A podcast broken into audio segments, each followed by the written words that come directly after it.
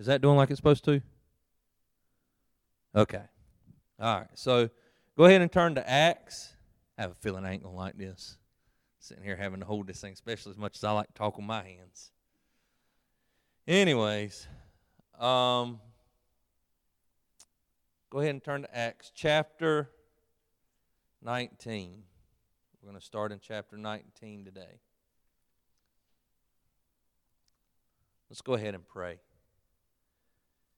Dear Heavenly Father, we thank you for your love that you've given us.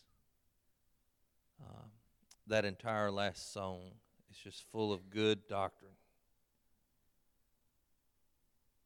And some of it in which we'll talk about today in the sermon, and some of it we won't. But we can take our stand in Christ, that we can serve you and love you and know that no matter how, what the results are here on earth, if it's a ministry that saves thousands or being beaten and, and scorned and either way we find our, our hope and our faith in you and not in our abilities and in all other men's threats against us. Lord, as we open our scripture today, I pray that our, our minds and our ears are open to what you have to say. That we grow as Christians. And Lord, I pray that may no one leave this room without having an understanding of who you are better. That we may go out into the world and proclaim your word. We love you and thank you for your love, mercy, and grace. Amen. All right, so chapter 9, verse 1, we're going to read 1 through 10. It happened that while Apollos was in Corinth, Paul passed through the upper country and came to Ephesus and found some disciples. He said to them, Did you receive the Holy Spirit when you believed? And they said back to him, No, we, we have not even heard whether there is a Holy Spirit. And he said, Into what then were you baptized? And they said, Into John's baptism. Paul said, John's baptism with, uh, with the baptism of repentance, telling the people to believe in him who was coming after him, that is, in Jesus. When they heard this, they were baptized in the name of the Lord Jesus. And when Paul had laid hands on them, the Holy Spirit came on them, and they began speaking with tongues and prophesying. There were in all about 12 men. And he entered the synagogues and continued to speak out boldly for three months, reasoning and uh, uh, uh, persuading them about the kingdom of God. And when some were becoming hardened and disobedient, speaking evil of the way, before the people, he withdrew from them and took away the disciples, reasoning daily in the school of Tyrannus.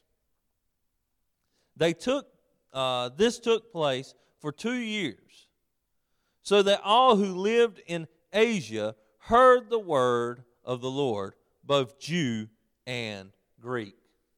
Now, I'm going to be honest with y'all. In preparing for this sermon, you know, normally what you try to draw is you try to draw this one major thing that comes out of the passage. That was very hard for me this week.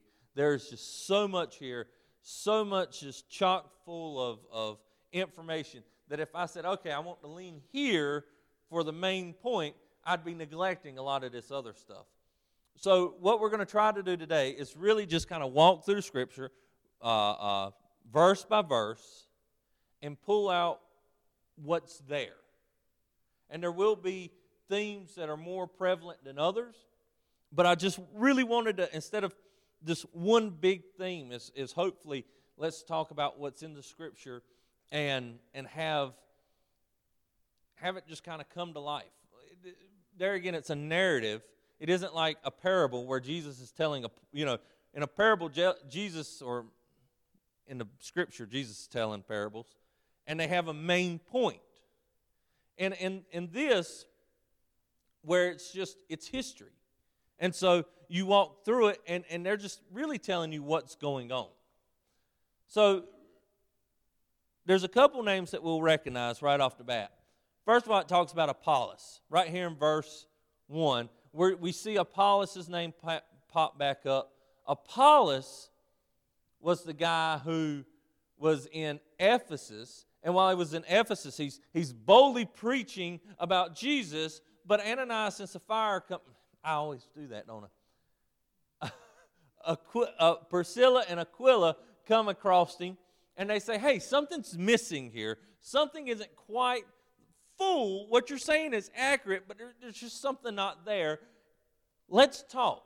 Let's have a discussion about what's going on here so that they became they started to disciple apollos and apollos became more well rounded in the gospel and started preaching again and and and seeing these uh, people come to christ he was a very powerful uh, a communicator and he loved jesus and he was bold he was a lot like paul in that sense but we see that he's left ephesus and he's gone to corinth and i think it's kind of funny because now you see Paul passes through the upper country and came to Ephesus. So they kind of they just kind of mixed, you know, they went right by each other on the trail somewhere. And now Paul is back in Ephesus. And while Paul is in Ephesus, he finds a handful of guys, 12 guys, who call themselves disciples. And let's start, let's start here with disciples, right? What is a disciple? It's someone who follows the teaching of someone else. So we are all disciples of Christ. We're all disciples of, of men who've come before us who have, sit up, boy. We all come from men who, who have taught the scripture and, and have given us, you know, I, I, didn't read the Bible one day and just had the understanding of it that I do now. Men flushed this out, worked through this. They had, you know, uh, throughout church history, there would be someone who stood up and said, Well, I don't know about this whole Trinity thing. And so there'd be other men who said, Well, there has to be a Trinity. And, and they would grab the scripture and they would say, Look here. And I'll just take Jesus' baptism, where when Jesus was baptized, you hear the Father's voice, you hear the, you see the dove, that, that um, the, the Holy Spirit represented in a dove, and, and, and you have Christ being baptized. And they said, here has to be the Trinity, but at the same time, there is only one God. So then they flushed that out. They worked that out. They, they used the scripture. And I don't know about y'all, but I wouldn't have been able to do that right off of my, my by myself, right? Just taking, I just read the Bible, go, oh, well, yeah, and have a perfect understanding of the doctrine of Trinity. So we, we've learned from other men uh, how to understand Scripture. And you'll see in, in church history where we kind of have this little divide in this passage, where we have uh, uh, I've learned from certain people, you've learned from certain people, but other people believe something completely different about this passage to what we're going to teach. So, uh, just wanted to kind of clarify what a disciple was, and, and, it doesn't necessarily mean that because there were disciples, they were the disciples of Jesus. They're just following the teaching of someone and we find out a little bit later it is John the Baptist that they're following the teaching of. So to, we see, just like Apollos was still following the teachings of John the Baptist, here are 12 other men who are, are likewise following the teachings of John the Baptist. Verse 2 says, And he said to them, Did you receive the Holy Spirit when you believed? Believed in what? Believed in what? Christ, the Messiah. Were they saved? No. Now, how do we know they weren't saved? Because we see that they didn't have the Holy Spirit a little bit later on. Paul asked them, Have you received the Holy Spirit? And they answer him, No. We have not. We haven't even heard of what you're talking about, the Holy Spirit. Now, these guys being disciples of, of, of uh, John probably actually do know something about the Holy Spirit, but what they're saying is they haven't heard what, you know, in the way that Paul is talking about the Holy Spirit coming down, eh, you know, dwelling in people. They haven't ever heard of anything like that. Old Testament, the Holy Spirit dwelled with people, right? And you could lose the Holy Spirit and he'd come and go and he'd but with the New Testament, we're talking about the Holy Spirit actually dwelling within people and being a part of who they are. So I ask, when you believed, when you believed in Jesus, the Messiah, did you receive the Holy Spirit? And they answered him, No. We have not even heard whether there is a Holy Spirit.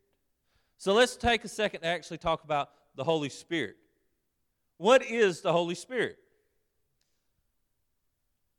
First thing is, the Holy Spirit is God, right? He's one of the, the three parts of the Trinity God the Father, God the Son, and the Holy Spirit. If you're King James, Holy Ghost. I don't like ghost. They're, they're, they're scary, so we go with spirit. Somebody be talking about, he's really scared of ghosts, ain't he? He won't even use the term. So, you got the Holy, thank you, Karen. You got the Holy Spirit. Now, the Holy Spirit plays several roles, and I, I'm going to read, this will be kind of fast paced, but I'll read part of what he does. The Holy Spirit is a helper who teaches and reminds. We got that from uh, the passage Jake read, right? He says, Don't worry about what you're going to say. The Holy Spirit will bring to you what, what the Holy Spirit wants said in a moment to when you're being put on trial for what you believe. The Holy Spirit uh, uh, convicts. The Holy Spirit convicts us of our sin. The Holy Spirit dwells within us and fills us. And we'll talk a little more about that a little bit later. The Holy Spirit is a source of uh, revelation, wisdom, and power. One of our favorite verses, because of what we're going through as, as, a, as a culture right now, is For God has not given us a spirit of fear, but one of what? Power, love, and sound judgment. Power is one of those things that come from the Holy Spirit. The Holy Spirit guides us to all truth, including knowledge of what is to come. Uh, what they mean by that is not that we're psychic or, or, or we can see the future, but Scripture has given us uh, the end game. We understand that Christ is King, He sits on His throne, and we know how this ends. We win. Oop, went too far. The Holy Spirit seals us. It seals us. There again, kind of like it fills us seals. We'll dive into that a little bit deeper as we read forward in the actual scripture. The Holy Spirit helps Christians in their weakness. Helps us in our weakness. How many of you have ever or do struggle with sin? You know how you defeat that sin? Through the Holy Spirit. You're not going to do it on your own. You may you may it on your own, right? AA, you know, we're you know, but even AA says that you're an alcoholic for life. Jesus and the Holy Spirit says that you are healed from that sin and that you can move on. That you don't have to live as you're, you're, you're, you are a Christian, not an alcoholic. Right? My identity doesn't have to be my sin, my identity is in Jesus. So uh, he helps us in our weakness. The Holy Spirit uh, gives us eternal life. That's that's pretty much the sealing thing. Once we dive into that, we'll see that that's uh, pretty close to the same thing. Um, and the Holy Spirit allows us to give good fruits, bear good fruits. The Holy Spirit is what allows us to be able to do things that bring glory to God. Without the Holy Spirit, we cannot bring good things to, I mean, we cannot bring glory to God without the Holy Spirit. Without the Holy Spirit, I don't care how much you've given away to those little yellow and green bins that sit in the Food Lion parking lots. I don't care how many times you've said uh, you've helped somebody on the side of the road. How many doors you've opened up. And if you talk to the wrong person today, uh, opening up a door is a bad thing instead of a good thing. But how many, I don't care how much you've done that. I don't care how much you care about the environment. Without the Holy Spirit, there's some selfishness in you, there's some pride in you. You're not doing it for God, you're doing it for yourself. Even the environment, you say, well, you know, we don't want the world to burn up. The world's going to end when God deems it to. That don't mean we need to just take oil cans and just dump them all over the ground, but it does mean that God is in control. And so that that was a rabbit. Somebody shoot that joker. God allows us, or the Holy Spirit allows us to bear good fruit. Now, now that we have a little bit of an understanding of what the Holy Spirit is, the Holy Spirit actually it's not an outside force to us as Christians. It's not something that just lives out there. It's not something that you know when people think of God and in the in the in the uh, the uh, polytheistic style or the, the the nature style of God. You know they think of just it's everywhere. It's just around us. That pew has God in it. That, you know that's not what we're talking about. We're talking about a member of the Trinity dwelling within you, changing you, developing you to be more like God. And so when we uh, believe in Christ as our Lord and Savior, He comes in and He dwells in us and He seals us. We are His. These guys said they believe. What did they believe in? They believed that the Messiah had came. They may even have believed that it was Jesus. But the Bible also says that demons believe and they tremble because they have a better understanding of Scripture than we do sometimes. They understand how it ends, they know they lose. So they tremble. They tremble at the, the mere power and, and majesty of our God. But as somebody was saying earlier, and I think this is a really good point, believing, simply saying, I believe in Jesus, right?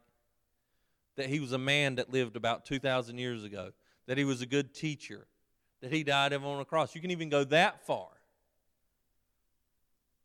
That doesn't save you.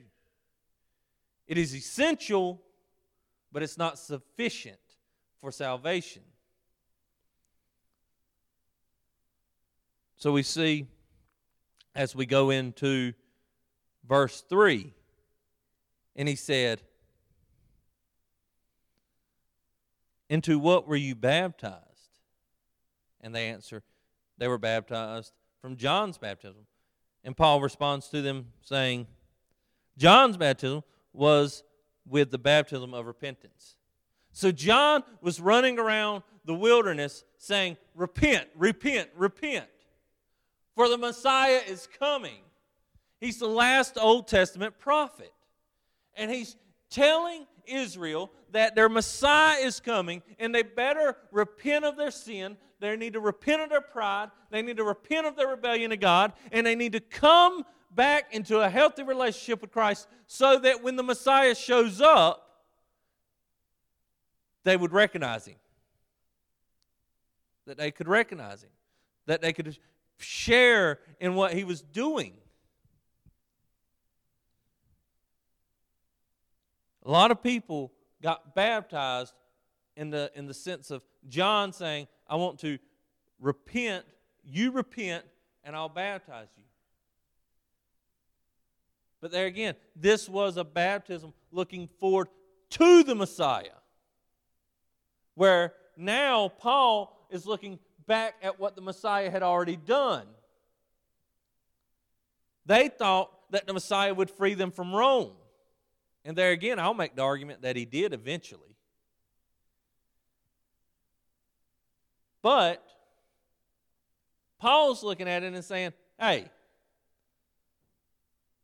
this Messiah that we're talking about, Jesus Christ, died on a cross for your sin. That sin that you repented of, it's for you. He suffered. He was put in a tomb. Three days later, he came out of that tomb. This is all probably new information to, to, to someone who would have claimed to have been a disciple of John the Baptist. We talked about this a little bit with Apollos. Apollos. We see that Jesus Christ hung around for 40 days and then went back up. He ascended into heaven, where he now sits at the right hand of the throne.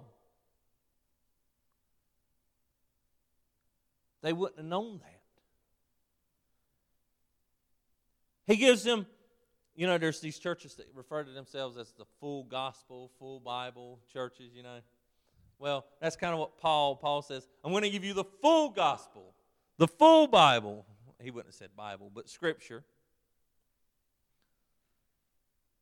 And he fills them in on the places where they were lacking.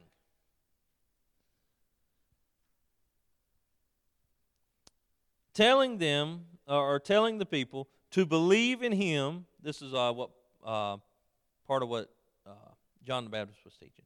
Telling people to believe in him who was to come after him, that is, in Jesus telling the people that Jesus is coming. He's more than I am. They asked him, Hey, are you the Messiah? He says, No, I'm not even capable of, uh, of, of tying the sandals of the Messiah.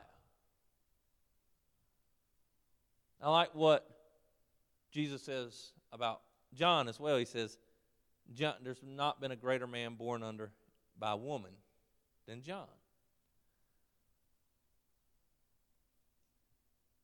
Christ is coming, is what John's whole sermon was, or message, his ministry was about. The Christ is coming. You know what Paul's ministry is based off of? The Messiah has come.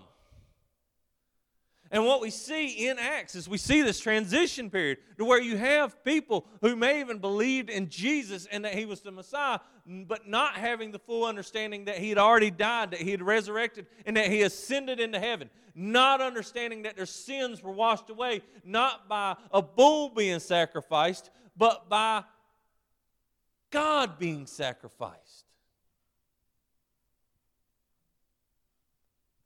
And when they hear this, when they hear the good news of Jesus Christ, when they understand about Jesus Christ, they were baptized in the name of the Lord Jesus.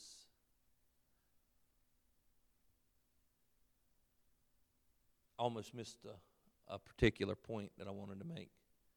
How many of us know people, maybe are people, who were raised in church, who grew up in an area like this to where it's, you know, your tractor is saved, your animals are going to heaven. And you're raised in a place like this, and you think, I am saved because I know Jesus. You were preached a sermon one time to where the pastor said, All you have to do, all you have to do is walk up here and say a prayer, and you never have to worry about salvation again. You've bought fire insurance.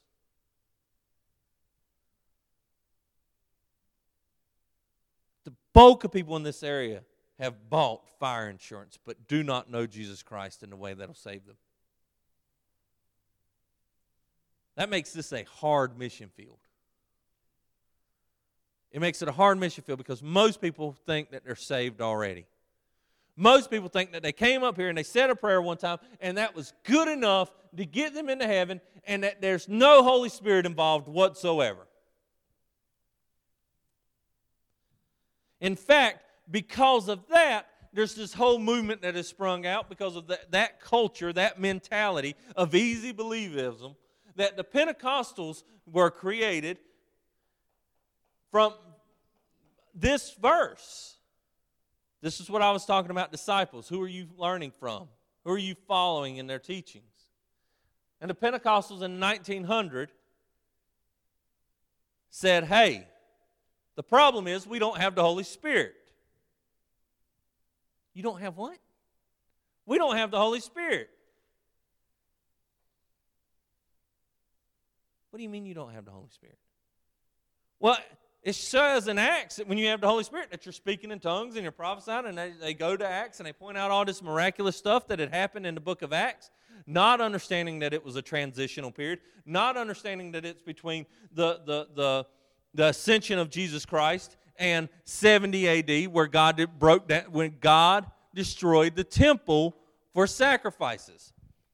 There's this period of history to where there's both kind of this Old Testament time and New Testament time where they overlap just a little bit. And God is taking the, the, the stragglers of the Old Testament and kind of sweeping them into the New Testament.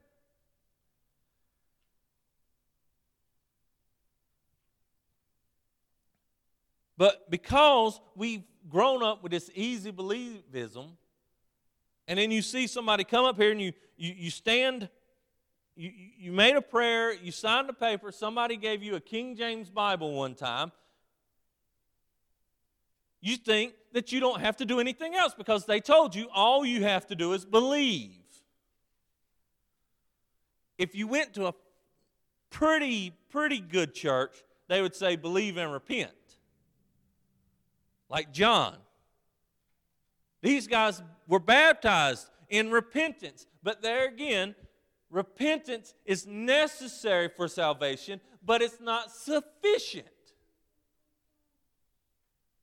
And so you have these men, these 12 men who, who believed in the Messiah, that the Messiah, and, and, and opinions differ, but they pretty much believe anywhere from these men believe that the Messiah was coming to Jesus was Messiah, but they didn't know all of what Christ had accomplished on the cross. Regardless, Paul gives them the gospel. Many of our churches in this area, across this country, across the world, do not preach the gospel. They don't tell you about what Jesus Christ done on the cross. Or if they do, they turn it into this kind of afterthought. They don't tell you how to understand the Bible to glorify God. They go through Scripture and tell you how the Bible benefits you.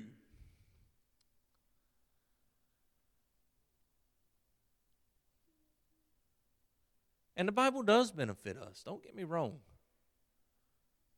But when we come to scriptures and read them out of context and say, that means this, whatever it may be,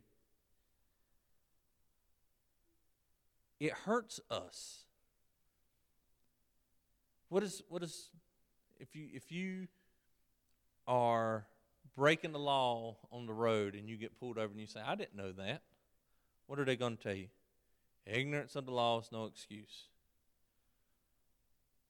I think that's a bad thing. I think it's a really good excuse. How do I know not to break it if I didn't know it was law? But regardless, it's the same thing in Scripture. You can say, I didn't know lying was a sin. Doesn't make it any less of a sin. And so when we look here and we see the, the, these people hearing the gospel for the first time. The full gospel. They repent and they're baptized. They repent and they're baptized.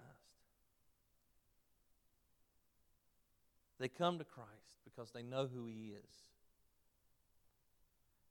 And it says, I heard a guy preach one, uh, when I was preparing for this, and they were like, there's no need in baptizing people again. And I'm going, if somebody hasn't been baptized after they come to Christ, there is a really good reason to baptize them again. Because that previous baptism was not anything, it wasn't anything, it was getting wet. But once you come to Christ and you get dunked, what are you saying? You're telling everybody who sees you get dunked, you're put under the water, that you have died to your sin and your old self, and you're resurrected with Christ, and that is who you are now. It's incredibly important. And what gets me, you know, it says, then they were baptized in the name of the Lord Jesus. And people will say, well, there's no need in baptizing again. How you how did you get that from but anyways. So the men get baptized. And Paul lays his hands upon them and the Holy Spirit comes on them. And they begin speaking in tongues and prophesying. And you say, well, David, that sounds like a mighty good excuse, or uh, reasoning for Pentecostalism.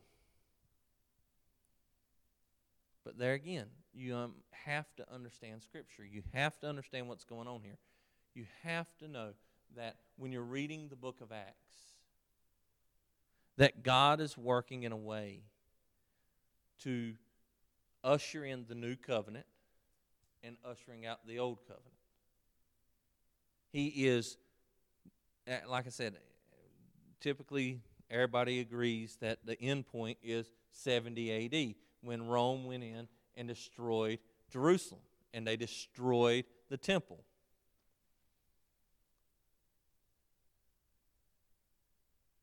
You don't hear about the miraculous after that. Not, not in this sense, not in the way that the Pentecostals would have you understand it.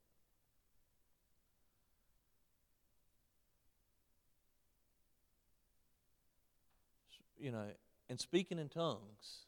And I, I, I don't mean to just beat up on Pentecostals. And I really don't. I hope it's not taken that way.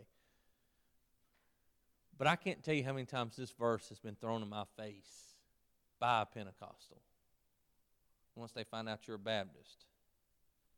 Oh, you're Baptist. You don't believe in tongues. Well, I believe in tongues. The Bible talks about tongues. I believe you jibber jabbering all over the place ain't tongues. I believe you falling out and saying that you had a vision ain't, ain't a vision. I think you're highly emotional. That comment doesn't usually help people either, but just for the record. But these men had a mini Pentecost. We see multiple Pentecost happen in Acts we see the main Pentecost that happened to the disciples of Jesus Christ when they were up in the upper room.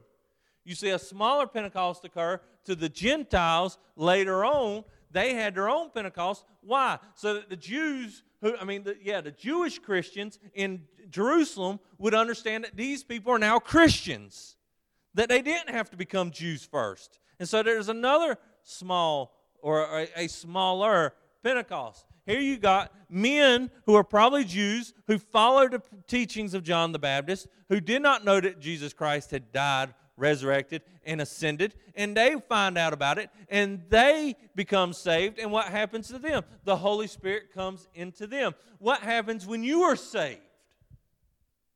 The Holy Spirit comes into you. You have your own little Pentecost. The difference is typically we don't start speaking tongues and we don't start just saying we're prophesying. If you turn, I'll, I'll, I'll read it. If you want to, you can turn to Romans chapter 8, verse 9, where it says, Therefore you are not in the flesh, but in the Spirit. If indeed the Spirit of God dwells within you, but if any of if any of anyone does not have the Spirit of Christ, he does not belong to him. Romans says that if you don't have the Holy Spirit, that you don't belong to Christ. Therefore, when I'm reading Acts, I have the understanding that these 12 men who are walking with, with um, who are with Paul, and he's discipling them, and he asks them, Hey, what, when you were baptized, did you get the Holy Spirit? And they say, No, we haven't even heard of it. Then what were you baptized? He's trying to understand where they're coming from. And comes under the understanding that they do not know Jesus in a sal- salvific sense. That they only know Jesus in the sense that he was Messiah, in the sense of acknowledging it. But when he gives them the the full gospel, and I keep that has a different meaning than what I mean it. but I, I, hope that you understand what I'm saying. That when he filled in the gaps, con, continued to teach them what they had already learned, they kind of had the foundation. He built upon that so that they had a better understanding. They came to know Jesus in the full sense and, the and, and, and they were baptized, and the Holy Spirit fell on them. We, when we accept Christ, have the Holy Spirit dwelling in us. And so they were baptized first, but we get baptized afterwards. We don't have the Holy Spirit come and just come and go and come and go and come and go. There again, another argument for why you have security in your salvation. That you're not going to lose your faith, you're not going to lose your salvation because the Holy Spirit doesn't bounce in and out of you. You didn't earn your salvation, you're not going to lose it. Christ gives it to you as a gift, and He, the, through the Holy Spirit, and the Holy Spirit holds on to that salvation.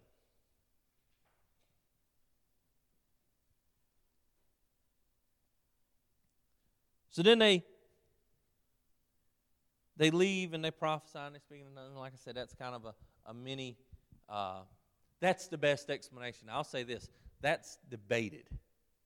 That's debated why they left speaking in tongues. This whole passage is debated, to be honest with you. But why they left speaking in tongues and prophesying is debated. The best uh, uh, reason and argument that I've heard is the mini Pentecost thing. So, um, I, I, just a moment of honesty. I, I'm not going to sit here and just say, without a shadow of a doubt, that's what it is that makes what that makes the most sense to me. It, it's it's it's it's a legitimate reasoning behind it. It's a lot better than some of them. There were other things that were mentioned that I went, eh, I don't know. But when I heard this part, I said that makes sense. So that's what I'm going with, um, and just to have a moment of honesty about the whole thing. Um, so they're having their there are many Pentecost. Verse 7 there were about 12 men. So, uh, the, the group that Paul was interacting with was about 12 men. Then it says, He, being Paul, entered into the synagogue and continued speaking out boldly for three months. Now, this is something that I think is important to understand too. The gospel that he preached to the disciples of John was the exact same gospel he preached to the Jews inside the synagogue. No difference. No difference. Reasoning and persuading them of the kingdom of God. About the kingdom of God. What is the kingdom of God? And there's a lot of answers to that as well. One is, as Christians, we are part of the kingdom of God. We are currently a part of the kingdom of God. You can say heaven, the millennial kingdom. Ultimately, what is the kingdom of God is what God has ownership and control over. It's His kingdom. He does what He wills, He's sovereign. How many, how many kings do you reckon go into another country and say, I'm now sovereign over this country? Especially back in the old days, that'd be a good way to die. So his kingdom is what he is sovereign over. So if the Holy Spirit is dwelling within us, what does that make us? Part of his kingdom. We are people of his kingdom. Um, Peter says it like this that we are uh, uh, aliens to this world and members, citizens of another kingdom. We gain that through the Holy Spirit entering into us. The sovereign God living, dwelling within us, so that we may be a part of the kingdom. And he preaches that to the Jews and the, the Gentiles, and he preaches that same gospel to the 12 men who were uh, John the Baptist disciples. He preaches that everywhere he goes.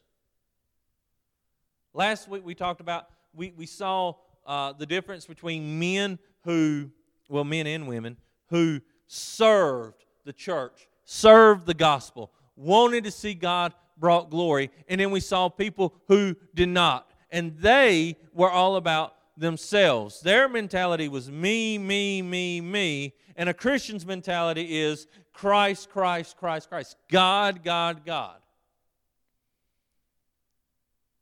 And we see that play out as you watch Paul go into all these dangerous situations, all these dangerous places, and he preaches the gospel of Jesus Christ.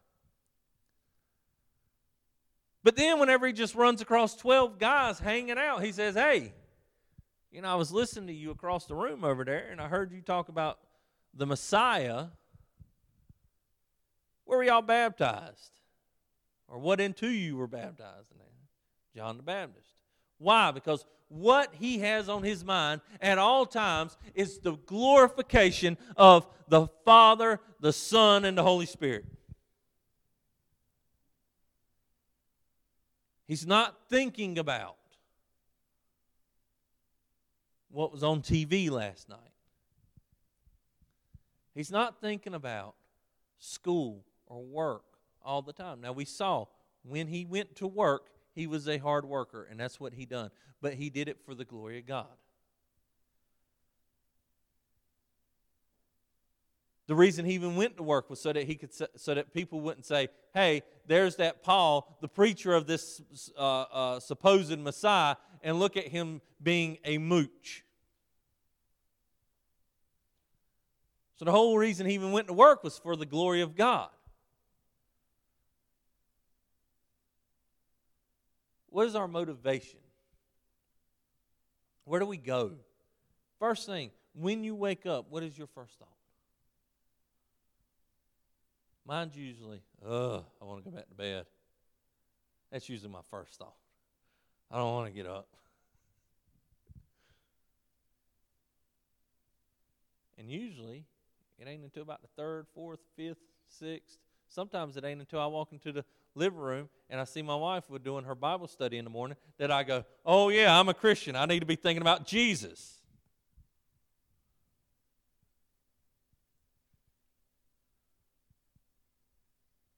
Are we sharing the gospel everywhere that we go? Every decision that you make, is it based on the gospel? That sounds extremist. Okay. So be it. It's going to get more extremist as the days go on. What are what are we more concerned about the kingdom of God than our own kingdom? And I can bring out all kinds of, you know, uh, go back into what we just read. But in studying this passage, what really got me is it says that he was uh, reasoning and persuading them about the kingdom of God. And when he preaches to the, the 12 John disciples, what was he concerned about? The kingdom of God. He says, Paul says, I've learned to have plenty and I've learned to have nothing. And I'm okay either way. Why? Because his kingdom, he wasn't worried about his kingdom here on earth. He wasn't worried about, about what he had or didn't have. He was worried about Jesus Christ, the kingdom of God. He was worried about, we read in certain areas where Paul talks about how he would, he would go to hell if it meant that all the Jews could go to heaven. He loved his, his people. He loved them. He loved the Gentiles. There again, how could he love everybody all the time? Because his mind was on the kingdom of God. And you know what? The kingdom of God, Jesus Christ, has, uh, you sum up all the Ten Commandments and the two commandments, what are they? They are love God, love your neighbor, love people. Love God, love people. But I've got to be over here. And, and there again, when I say things like that, I don't mean neglect your job. I don't mean, you know, ignore this people that you've made uh, uh, uh, promises and that you've made uh, contracts with and break them. I'm saying before you make promises and contracts with people, think before you do it. Think before you do it so that you don't have to break them. So that you don't get put in a position to where you think, oh, if I, you know, I feel like I need to help them, but I'm going to be late for this. Just think more biblically. What was wrong with the 12 people? What, what was their biggest problem? The problem wasn't that the problem wasn't that they were hard. The problem wasn't that they were bitter. The problem wasn't that they were angry. The problem wasn't that they were just uh, uh, God haters. Their problem was they were ignorant. And once Paul filled them in, they were all on board, just like Apollos. Once, once they had the full understanding of what Christ had done, they were on board.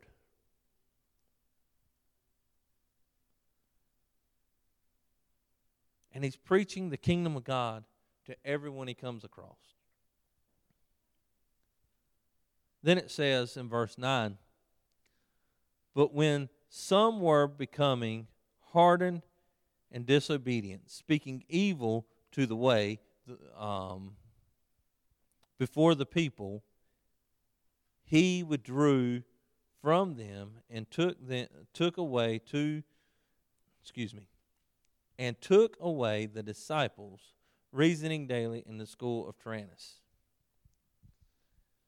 So eventually, as he's preaching in Ephesus and as, as, as he's, the gospel is going out and people are changing and the, the society is changing around them, they see this that certain people became hardened and disobedient, speaking evil of the way. The way, that was a way of saying Christian. They said that Jesus Christ was the way. I don't know about y'all. Probably bulk of y'all haven't watched it, but the, uh, the show The Mandalorian, they would say, This is the way. This is the way. In a Christian context, we would, we, they'd be talking about Jesus. He is the way. I harp a lot that He is the truth, right? Therefore, we ought to be focused on truth. But they were referred to as the way because they spoke of Christ being the way. The way to what? The kingdom of he- God, the kingdom of heaven. And so he takes he takes his disciples, Paul's disciples at this point, and he takes them and he separates them to a certain extent. And he takes them into what he's uh, to a, um, a place that the school of Tyrannus. Old boy's name means tyrannical. So I don't know what kind of a person he was, and I don't know, to be honest, if the if the term tyrannical came from him, or if he was named that way, or whatever. But uh, he's in. He they, they go to his school. I don't know. Yeah, everybody in here probably remembers this. When we were at Wallace Rose Hill, and we were meeting in a school same thing, except for they're doing it daily during the heat of the day, from what I understand.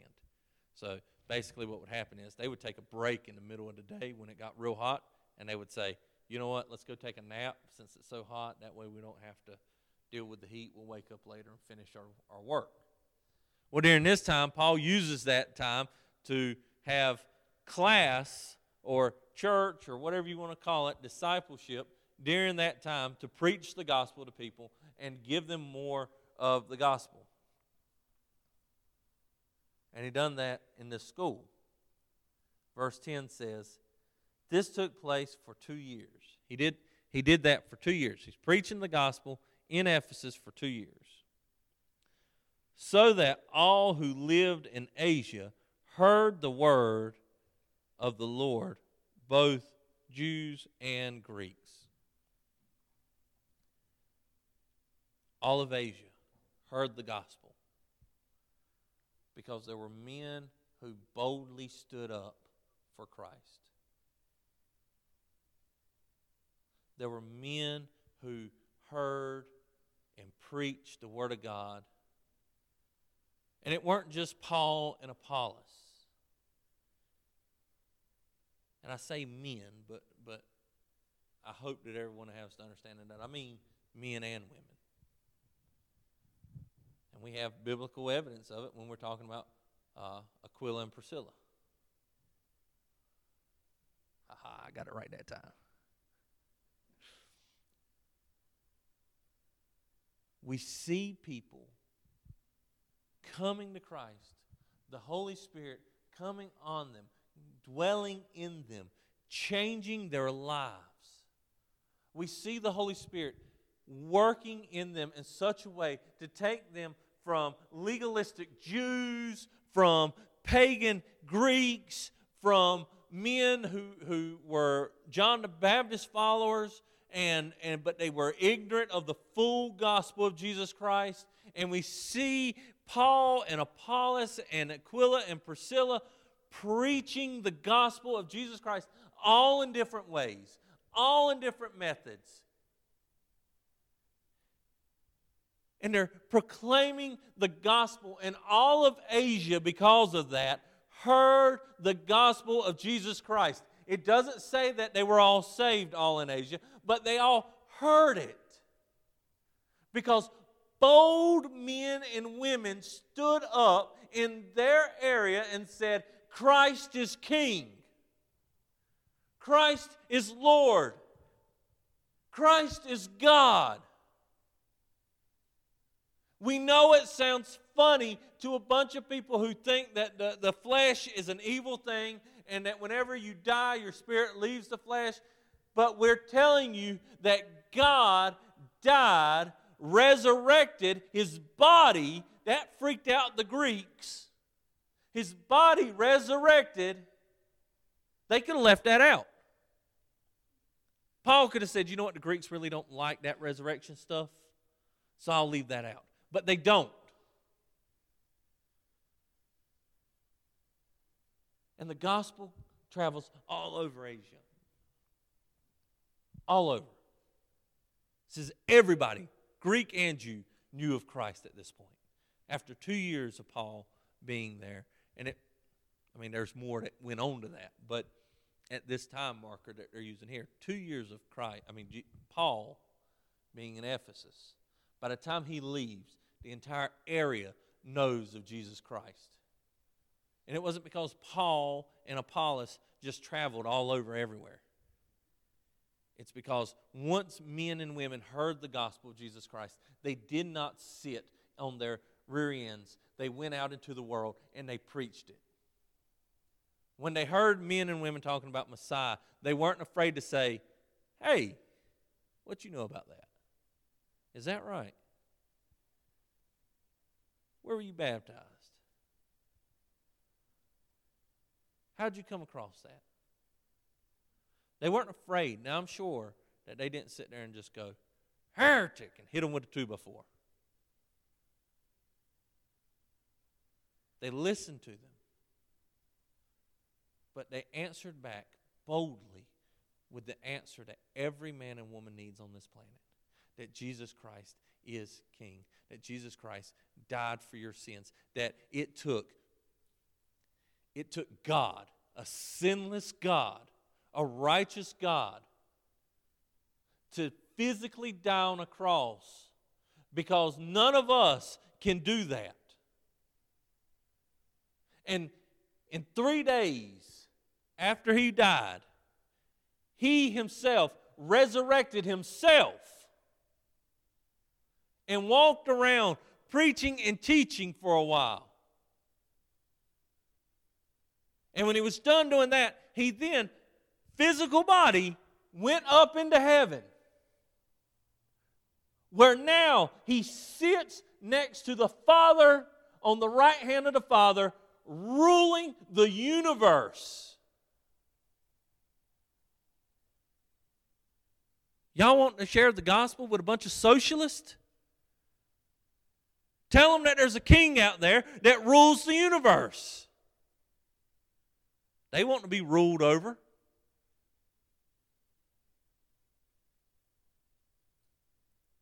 You want to share the gospel with a bunch of hippies? Guess what? It's the exact same message. A bunch of rednecks from Duplin County, same message. Black people, Hispanic, white, Asian, uh, uh, uh, whatever the background, Catholic, to Hindu to Protestant. I don't care where a person is from, what they have been through. The message of Jesus Christ does not change. Much like Him, it is the same yesterday, today, and forevermore.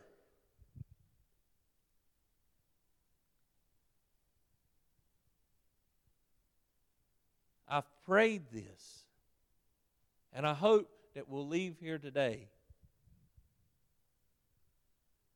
I don't know if it'll take a year or a hundred years. But I pray that this church was not just planted here because this was a convenient building for us to get.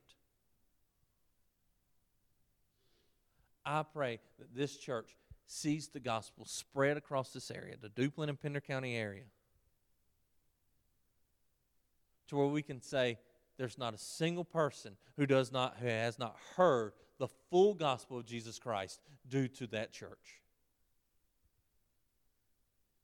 That there are other churches planted because of the works of this church.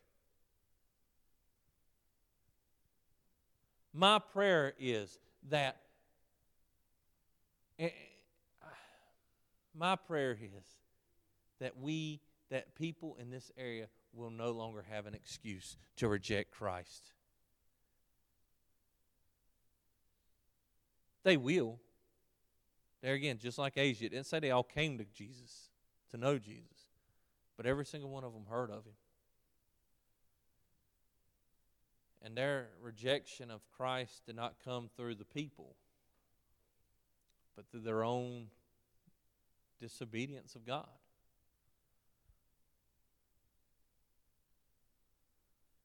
There again,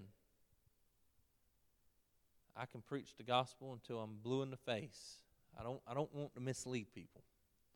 I can preach the gospel to certain people till I'm blue in the face and don't die and burn in hell at the end of of it. They hate God. They don't want to love God. I've, I've seen too many atheist books or read, or not actually read, but heard clips and that kind of stuff from too many atheist books where they don't deny the existence of God. They just hate Him. And I'm not saying God can't save those atheists. I'm just saying that it's not me, it's not you who saves them, it's Christ. That does not neglect, we do not have the right to neglect the fact that our job is to go forth into this world and speak boldly the truth of Jesus Christ in everything that we do. If it's people that you think are saved, disciple them. I need to hear the same truth, the same gospel preached week after week after week, day after day after day, than the lost person does. Than the lost person does. I didn't I didn't get saved and then go, "All right, well, now I'm now I'm good." That's the issue with this the, our area. People got saved and they said, "All right, now I'm good." So my there again, my prayer, and I'll close it out. I'll, I'll land this plane. Is that we as Christians, as Redemption Fellowship Church, will speak boldly into every situation that we're in.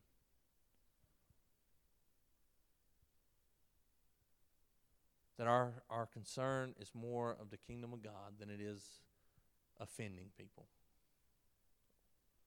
or making things awkward. There's a lot in this passage, uh, more than what I stopped on. But this is definitely a passage that I would I, I ask that if y'all will take home and study for yourself throughout the week and really get as much out of it as you can. There's a lot of doctrinal things here. There's a lot, and you'll see a lot of people disagree on things. At the end of it, you may not agree with me on everything that I've said. You better.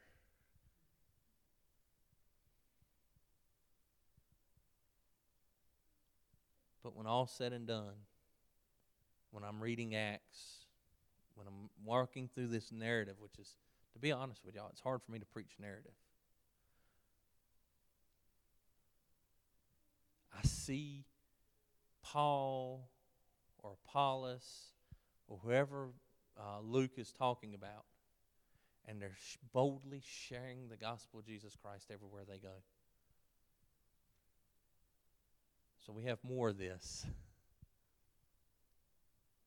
Hopefully, by the time we're done here, we'll we'll get the message that we should be sharing the gospel everywhere we go. Let's go close in prayer. Dear Heavenly Father,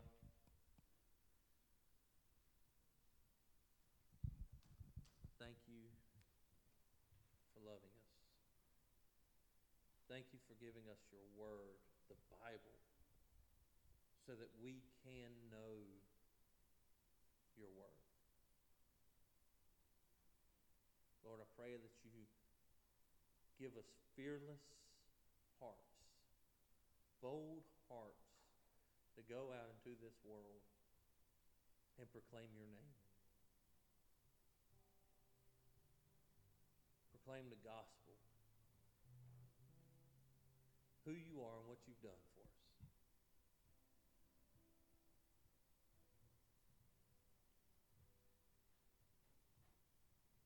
That we begin to purge the heretical thought that everything is about us and embrace that it's all about you and your glory. That we don't sit around just saying, oh, I wish the world would change. Oh, I wish this or that. But that we go out proclaiming your word, your name, who you are, to a people who think they might know you. But much like the 12 men that Paul ran into, they don't know the full gospel of Jesus Christ. So, Lord, I pray that we are your hands and feet. We are the tools that you use to do this for this area. Lord, we love you.